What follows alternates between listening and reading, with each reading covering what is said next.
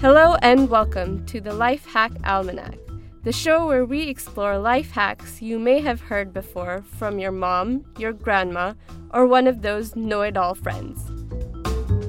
Does going outside with your hair wet make you sick? Can you really clean a bumper with Coca Cola? How does baking soda neutralize odors in your fridge? We dig into the science behind these tips so you don't have to. I'm your host, Greg Oweno. And I'm your co host, Kaval Sheikh. Today we're going to be talking about chicken soup. That's food for thought. Yes. Has your mom ever made you chicken soup while you were sick? I know my mom used to force it on me. Sure, lots of times, like from the can. Campbell's all the way, right? Yeah, chicken noodle. Uh, now I'm getting kind of hungry. But uh, when are we going to talk about the life hacks? Yeah, getting back on track. What would you say makes chicken soup a life hack? Is there like a list of requirements that a health or cleaning tip needs to meet to be considered a hack? And what makes these life hacks so popular today that we have YouTube channels dedicated to them or Pinterest boards that are all about life hacks? Well, a life hack is usually a cheap alternative to a prepackaged or unnatural remedy or medicine. And I guess people are trying to be more natural, whatever that means, or just find a cheaper alternative. And that's where the life hacks come in. And it's not a new concept, right? Life hacks have been around for a while. They've just been known by different names, from old wives' tales to home remedies, and most recently, life hacks. A science historian actually told me that these life hacks go all the way back to the ancient Greeks. I wouldn't have thought I went back that far. Yeah, like chicken soup, for example. It's also a really old life hack, possibly originating in the 12th century when Maimonides talked about chicken soup as a panacea for a range of ailments, from the flu to runny nose, and stuff like that. So it sounds like it's got a strong historical background. But is there scientific evidence behind it too? Well, sort of. I found a couple of studies that looked into this.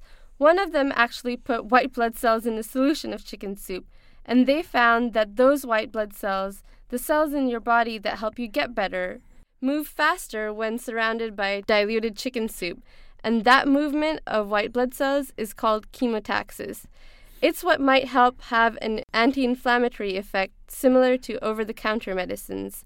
So, chicken soup doesn't actually heal your cold, it just makes the symptoms of your cold better.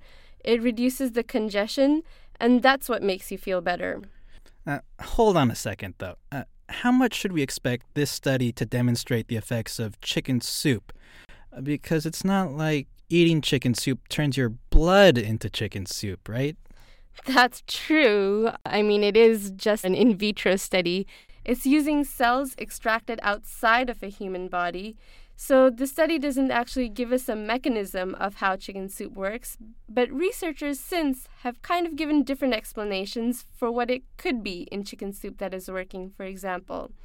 To find out more about how this home cure might work, I called Dr. Nieca Goldberg at the NYU Langone Medical Center. Here's what she said. I think uh, it's the chicken soup hasn't been demonstrated through medical research. So let's go over some of the common over-the-counter drugs. There's cough syrup because you're coughing. You have a, conge- a throat congestion and you're coughing. Well, chicken soup can help that cough for the time that you're eating the chicken soup because it coats the throat and hydrates you. Oh, that sounds pretty interesting.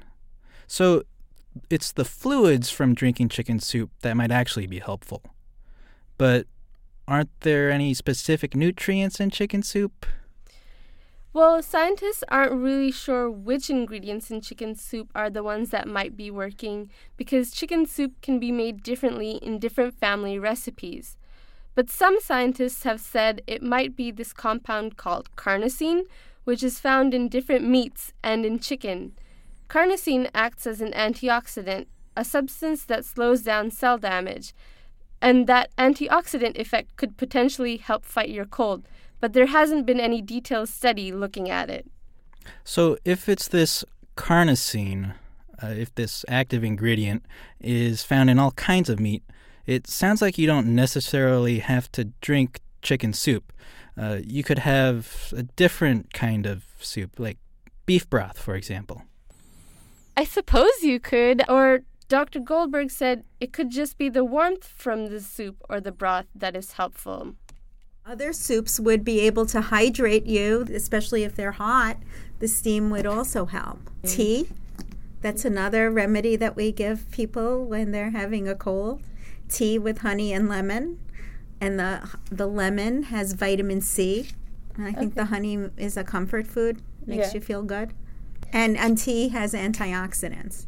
Part of the congestion is because there is a lot of um, fluids inside the nose and sometimes people feel as though it's congested and it won't come out and the steam helps hydrate that it's like sort of it's like more like using a humidifier we'll have to talk more about the uses of tea in another episode i know that while growing up in pakistan we had a similar home remedy it was simply warm milk with turmeric in it so, at the very least, chicken soup keeps you hydrated and it provides some nutrients, so that might be what's needed to help heal your cold.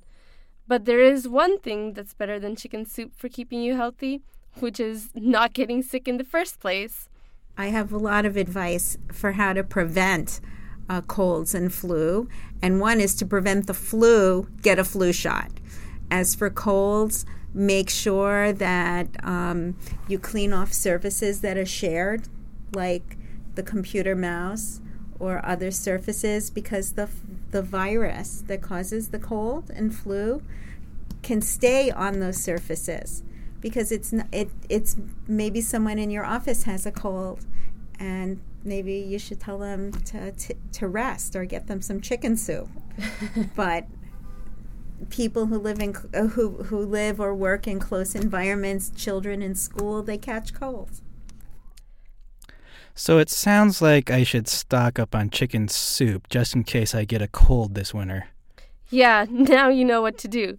I mean, we all know that having a cold can make you feel pretty crummy overall, but the warmth of the chicken soup can at least help relieve the stuffy nose or the sore throat that comes with a cold and the extra hydration and nutrients from the chicken and vegetables also contributes to improving how you feel. It isn't a treatment for the cold, and there aren't many studies on chicken soup, but at least it might be of some help. I'm Kaval Sheikh. And I'm Greg Oweno. And thanks for listening to the very first episode of the Life Hack Almanac. We'll be back next time with some new life hacks for you to try. Bye. Life Hack Almanac is a podcast produced by me, Kaval Sheikh, with the help of Greg Ueno. And today's music was Vibe Ace by Kevin MacLeod.